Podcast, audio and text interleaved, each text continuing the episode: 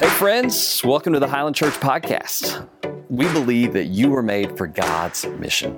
We encourage you to check out our website, highlandcc.org, where you can learn more about what you are called to in Christ Jesus. Let's hear a message today that we hope will challenge, encourage you, and ultimately help you to grow and identify your purpose in the plan of God. This feels good. This feels really good. Thanks for being here today, church. Hey, we're going to be in Mark chapter 8 today. And here's the thing I'm not going to ask you to do anything today, I'm not trying to motivate you. I just want you to see something about Jesus Christ and just behold what Jesus wants to do to you. Okay, that's all. That's all I'm trying to do today. There's, we're going to learn something about discipleship today. We're going to learn something about the beauty of Jesus as our King. But mostly, I just want you to behold what Jesus wants to do with you. Let me pray as we get going. God, I'm thankful to be with your body, the church. I'm thankful for uh, that piece of your body that meets here in Houston Levee the Highland Church. And I'm thankful for those who are scattered around the world watching with us this morning. I'm thankful for those in this room, God. I pray that in this moment, by the power of your Holy Spirit, that you would take these ancient words and you would speak a word to us that's just for us this morning. And I pray in the name of Jesus Christ. Amen. I'm going to tell you a story. And what I want you to do as you listen to this story is imagine that you're not a believer. Imagine that you're not somebody who's given their life to Jesus Christ. And then I want you to hear this story and try to make sense of it. Althea Brown was born not far from here. She's born in Mississippi, not very far away. She taught in a little one room schoolhouse in Pikeville, Tennessee. Again, not, not too far from here. She's born in the late 19th century, born, born to freed slaves, becomes a teacher, a Bible school teacher. And then in her young 20s, she leaves all that. And she's a beloved teacher. I mean, everybody loves Althea. She leaves all that. And she goes to become a missionary in the Congo. And she's not there long, living in this little compound with a few other missionaries on this team, doing work out among the villages in the Congo. She's not there long when one night this runner stumbles into the compound and he's holding a branch in his hand, and the branch is dripping red with blood. And between breaths, he finally gets out that this blood is the blood of missionaries in a nearby village, a missionary that had been killed by a rebel arrow. And then he begins to explain that behind him there is a group, a force that is marching towards this village and this compound with orders from the king, King Lukanga, to behead every missionary in the country. By the next night, their little compound is surrounded. They look out, warriors as far as they can see around the compound. And this is what she says She said, None of us expected to see the rising of another sun. Every breath we took was a prayer for deliverance. The hours until dawn seemed endless. And then we sang the doxology Praise God from whom all blessings flow.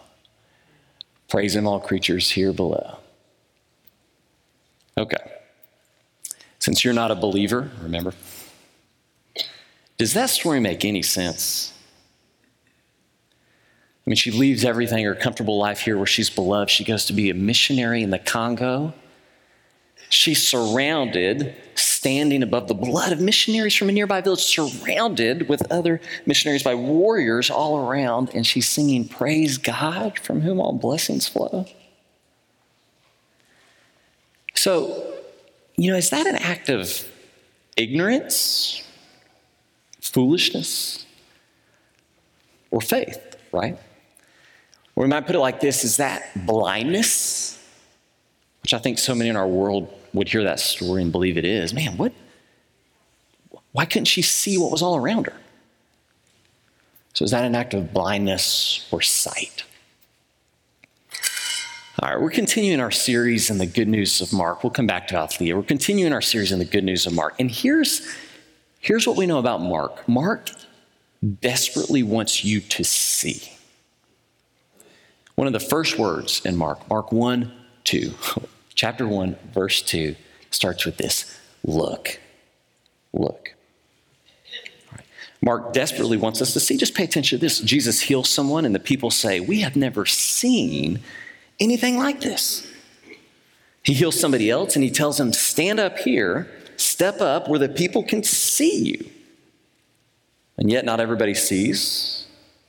They're not making sense of what Jesus is doing like he wants them to. And so he tells stories so that they can look and see. But they still don't understand. And exasperated in the story just before this one, a story about the disciples immediately after Jesus feeds 4,000, and the disciples don't see what they're supposed to see. He looks at them and he says, Don't you have eyes?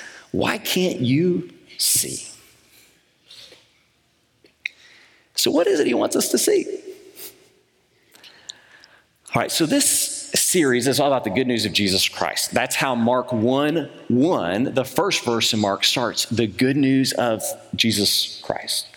And you may remember almost a year ago when we started this series, we looked at all of the words that surround that idea, the good news of Jesus Christ. There's all these words in the first chapter of Mark that are that are clue words for what's to come later on in the story. And we threw those words up in a picture. You remember this? We're going to throw it up on the screen now. This was the picture from almost a year ago when we started this story of all of these words that kind of make up the fabric or the picture of the good news of Jesus Christ. Well, at the center, again, one of the very first words that Mark gives us is this word about Jesus, which is not his last name, and that is that Jesus is the Christ, the King. It is really clear as soon as you open the book of Mark that what Mark wants you to see is that Jesus is King. He's Christ. He's the anointed one of God. All right. Come with me to Mark 8. And remember, what Mark wants us to see there at the center, like, you know, you take this magnifying glass or this kind of zoom lens, we're, we're zooming in on Jesus as the Christ. It, we think that's, that's what he wants us to see.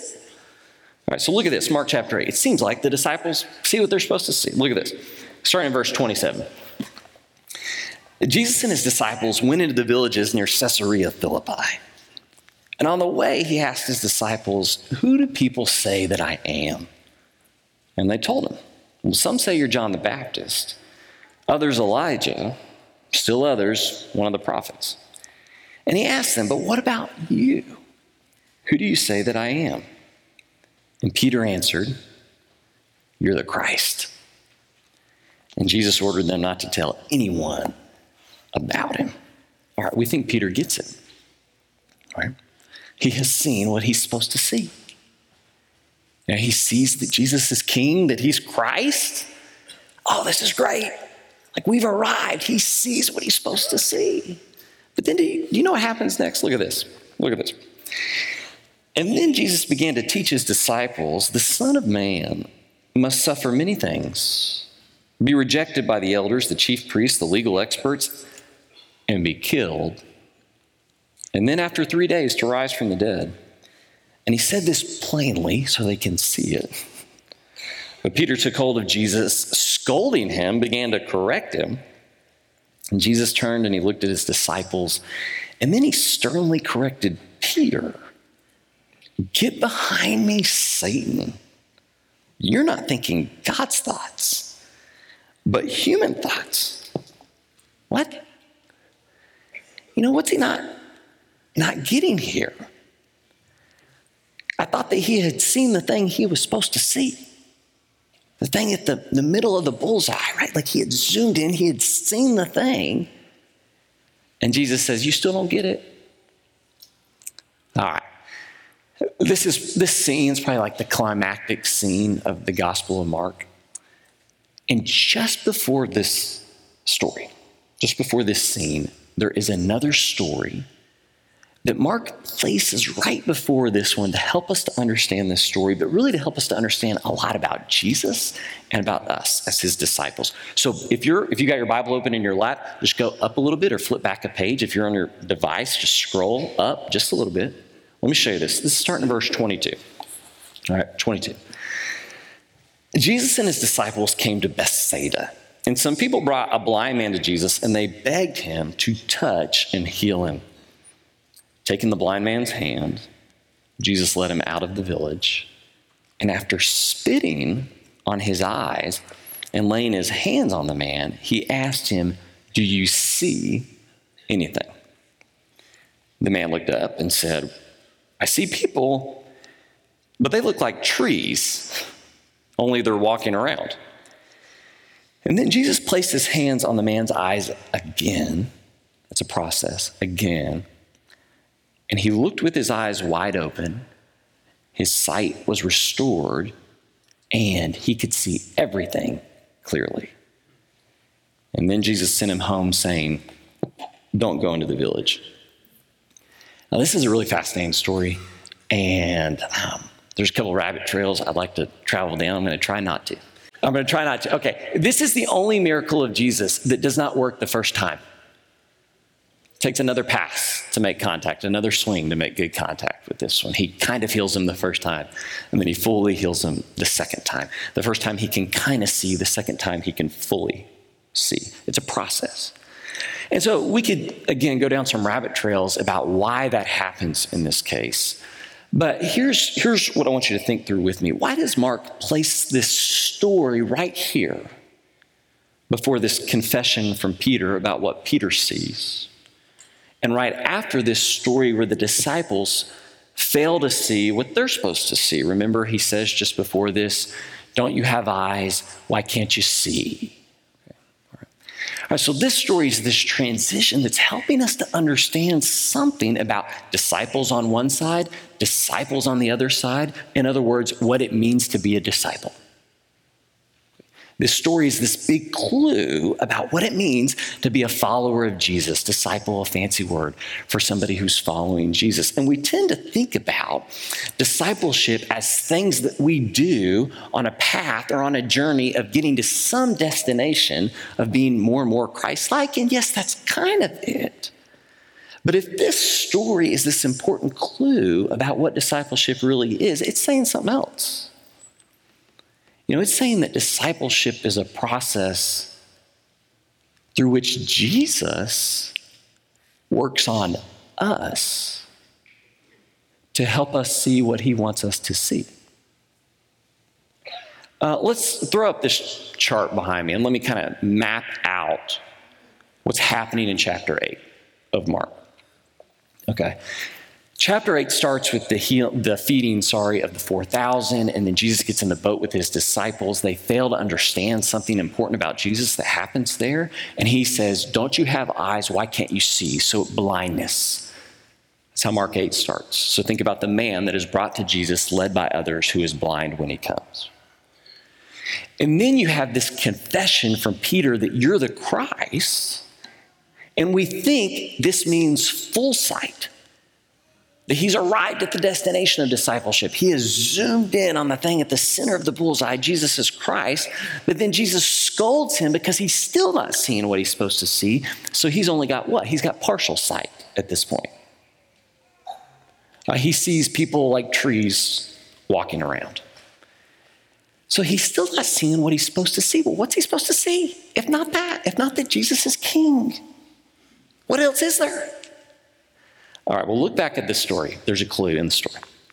Did you notice this? Verse 25.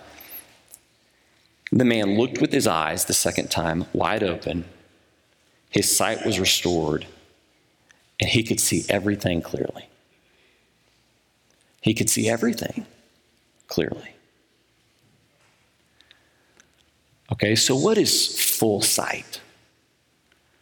Or what does Jesus want to do in us? Or you might say it like this what is discipleship? I think this story helps us to see that discipleship is the process. The process takes a couple times. The process of Jesus helping us to see what he wants us to see. And namely, not only him, but through him, everything else. That Jesus becomes not the thing underneath our magnifying glass or our zoom lens that we're zooming in on and getting close to, but Jesus becomes the spectacles or the lenses we put on to see everything else. And the discipleship is not just this promise of coming to see Jesus more clearly, but as you see Jesus more clearly, seeing the world around you more clearly too. Seeing the world like he wants you to see. I mean, this is so important too. I mean, the, the goal of discipleship is not only to see Jesus, but to make better sense of the world because you see him like he wants you to see him. Now, to those unbelievers out there, and you imagined yourself to be that one, to the unbelievers in your life, this is a great promise. That you can make sense of a world that makes no sense if you see Jesus like he wants you to see him. And that's what he goes on to explain next. But before we go there, let me just let me try to illustrate this with a, with a picture here. Let me, let's just throw this picture up. And then I just want to hear your response. Ah. Right, okay. For, for those watching online, this is a picture of our beloved bridge in Memphis. The I 40 bridge um, that broke. You see that big crack there? One of the main beams in this bridge broke. And um, you know, the thing about this is this it's the main thoroughfare coming into Memphis. It's been a nightmare. Traffic over the bridge and then under the bridge for a while was totally shut down. It's been kind of a nightmare in our city for sure. You know, one of the really uncomfortable things, though, about this story is that it turns out the bridge has been broken for at least two years. I mean, how many of you have driven over that bridge in the last two years? Ugh. And one of the threads of this story was that there was a fella whose job it was to inspect the bridge. And uh, he does this yearly. And I don't know this guy, he's probably a great guy. Um, but he's got one job, and it's to make sure there's no cracks in the bridge. and um, he missed that crack. And so, you know, I'm not a vindictive guy. He lost his job. That seems fair. Um, this is one job. I mean, cracks in the bridge. You know, here's the here's the thing about about this though. You know, he he missed that, and so what are they doing now? Well, they're going back and they're re-inspecting every bridge in Arkansas that he had inspected because if he missed this crack, what else did he miss? You know, if he couldn't see this, what else did he miss? And I think that's, a, that's the thing that Mark and Jesus are trying to get us to understand here, right? Like, I want you to see me so that you'll see everything else I want you to see, like I want you to see it. So you won't miss what I, what I want you to see in the world around you. And that's where he goes next. So let me, let me read the rest of this passage, the rest of Mark 8, and then we're, we're just going to talk about it. And again, I want you to do that same exercise we did at the beginning with Althea Brown's story. Imagine that you are not a believer in Jesus Christ, that you don't see Jesus as your king, and then listen to these words and ask yourself if these make any sense. Listen to this. After calling the crowd together with his disciples, Jesus said to them, All who want to come after me, be my disciple, follow me. All who want to come after me must say no to themselves take up their cross and follow me. All who want to save their lives will lose them. But all who lose their lives because of me and because of the good news will save them. I mean, why would people gain the whole world but lose their lives? What will people give in exchange for their lives? Whoever is ashamed of me and my words in this unfaithful and sinful generation, the Son of Man will be ashamed of that person when he comes in the Father's glory with the holy angels. I mean, if you don't see Jesus as your king, that makes no sense. And if I was going to summarize it for believers, what I would say here is this is Jesus saying that discipleship is a process of me, Jesus, helping you to see everything in your life like I want you to see it let's just let's just look at them one by one. Look at this, verse 34. All who want to come after me must say no to themselves, say no to themselves, take up their cross and follow me. If I see Jesus clearly, I'm going to see sacrifice more clearly. That's what saying no to yourself is sacrifice. Sacrifice. I'm telling you, We live in a world that teaches us to say no to everyone else and yes to ourselves. Right? Self validation, self fulfillment, that's the highest virtue. You got to be happy, you got to do you. We're taught to say yes to ourselves. You know, we had um, Life Giving Sunday a couple weeks ago. It's one of the best Sundays of the year. We give a bunch of money away. It's really great missionaries and ministries all over the world. I came up here a couple weeks ago, the week after that, and I told you our goal for the year was about half a million dollars, and you had given at that time about $90,000 beyond our goal of a half million dollars that we're just going to give away. You know what we've what our number is now? You've, you've given over $145,000 beyond our goal of about a half a million dollars.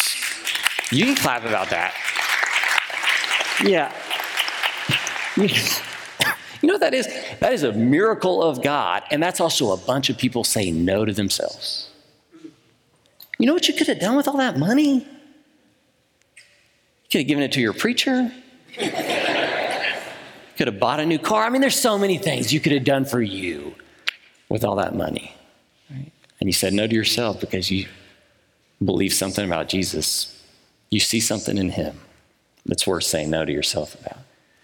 I was walking through the hallways earlier just praying over our Sunday school classes. We're back at Sunday school. I hope you'll come join us if you're online and come back for Sunday school. I ran into one of our Sunday school teachers this morning. He was here early, about an hour early, preparing for class. And I talked to him for a moment and I said, you know, I realized that it was a pretty like simple or painless decision for us to be like, Sunday school class is back on. But for the teachers, there's nothing simple about that. You know, they haven't done this for 15 months. They got to get back in the groove. There's a lot of preparation they put into all of that. And I, I mentioned that to him. And what he said to me in summary was, It's not about me. I'm happy to do it. And he's got other things he could do on a Saturday than prepare a lesson. Then a Sunday morning, they get up here an hour early. Who says no to themselves? The people who see Jesus for what he really is. Let me show you something else. Look at this. if you go on verse, starting in verse 35, all who want to save their lives will lose them, but all who lose their lives because of me and because of the good news will save them. He's talking about suffering. If I see Jesus clearly, I'm going to see the suffering in my life more clearly. Know, think about the Apostle Paul. The Apostle Paul thought Jesus was a scam and a hoax, and he was out to get him. And then he has this experience of what? Seeing Jesus on the road to Damascus totally changes his life. He's eventually shipwrecked, he's eventually stoned by rocks, okay? He's bitten by a snake. He's run out of town again and again. He suffers for what he sees in Jesus. And this is what he says about it. He says, Our temporary, minor problems are producing an eternal stockpile of glory for us that's beyond all comparison. And you see suffering differently when you see Jesus, the way he wants you to see him. Or look at this line. He goes on, verse 37, sorry, 36. Why would people gain the whole world but lose their lives? What will people give in exchange for their lives? He's talking about what's valuable in your life changes when you see Jesus for what he really is. Uh, y'all know that Breshan lost his grandmother a few weeks ago. Loved her a lot. And um, sent me a picture of his father sitting at the bedside of his mother, Breshan's grandmother, as she was in her last moments. And uh, his head was uh, just nuzzled up against her shoulder. And some of you know that, that Breshan's dad has had some real health struggles in recent years, and sometimes some things aren't totally clear to him anymore. And I was just so struck.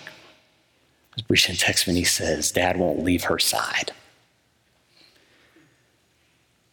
And it just hit me that some things in his mind are not clear anymore. But the most important things are. You know, like he is not going to miss the moment his mother goes to glory. Right? When we see Jesus as we're supposed to see him, what is valuable in life changes. Then last one, lastly, let me show you one more. The last thing he says, he says, Whoever is ashamed of me and my words in this unfaithful and sinful generation. So, the people who don't see the world like they're supposed to see it, the people who say yes to themselves, the people who don't sacrifice for Jesus, the people who value the wrong things, right? Then the Son of Man will be ashamed of that person when he comes in the Father's glory with the holy angels. Remember what Paul said? Paul said this He said, I am not ashamed of the gospel. I'm not ashamed of the gospel because it is God's own power for the salvation of all who have faith in Him. Don't, eh, eh, don't you want to be like that? Isn't that who you want to be? I mean, seeing suffering and sacrifice like you're supposed to, seeing what's important like you're supposed to, not being ashamed to share the good news of Jesus because it's so good to you. You're so overwhelmed by his goodness that you're not ashamed anymore. When we see Jesus like we're supposed to see him, we see everything else like we're supposed to see it. Here's the thing I'm not asking you to do anything today. You gave $145,000 beyond our goal. I'll ask you to do something next week. Hmm. This is what Jesus wants to do for you. His desire and his ability, his power, is to come to you, take you by the face, take your face in his hands, and rub your eyes until you see this world as he wants you to see it. And if you're if you are watching online with us and you don't know Jesus and your life doesn't make sense, there's a connection. we want to introduce you to Jesus. We want you to see him. If you're in this room, you don't know Jesus, you haven't seen Jesus like you think he wants you to. Man, we'd love to baptize you in this water behind me. I'd love to do that this morning. You can come down. And then for the rest of us, we're going to take a meal right now. And maybe you grabbed it on your way in. If you didn't, sneak back there and grab, grab communion as we finish our time together. And here's why we take this meal. Every week, we take this meal into our bodies because it helps us to see what's really important. We see that we serve a king, we have a king who died that we may have life, who was raised that we might be raised. And we see the world better because we see him. Let's pray as we take that meal together. God, we're thankful for your son, Jesus Christ. Jesus King. And I pray that you give us eyes to see, that we may behold him in his glory and splendor, and that through him we might see everything as you would have us to see it. God, I, I recognize that what that means is that we're humble because our discipleship, our journey to seeing as you want us to see is a process. But there's also a great promise and great hope that you will continue to work on us until we see as you would have us to see. And we pray this in the name of Jesus. Amen. Let's take this meal together.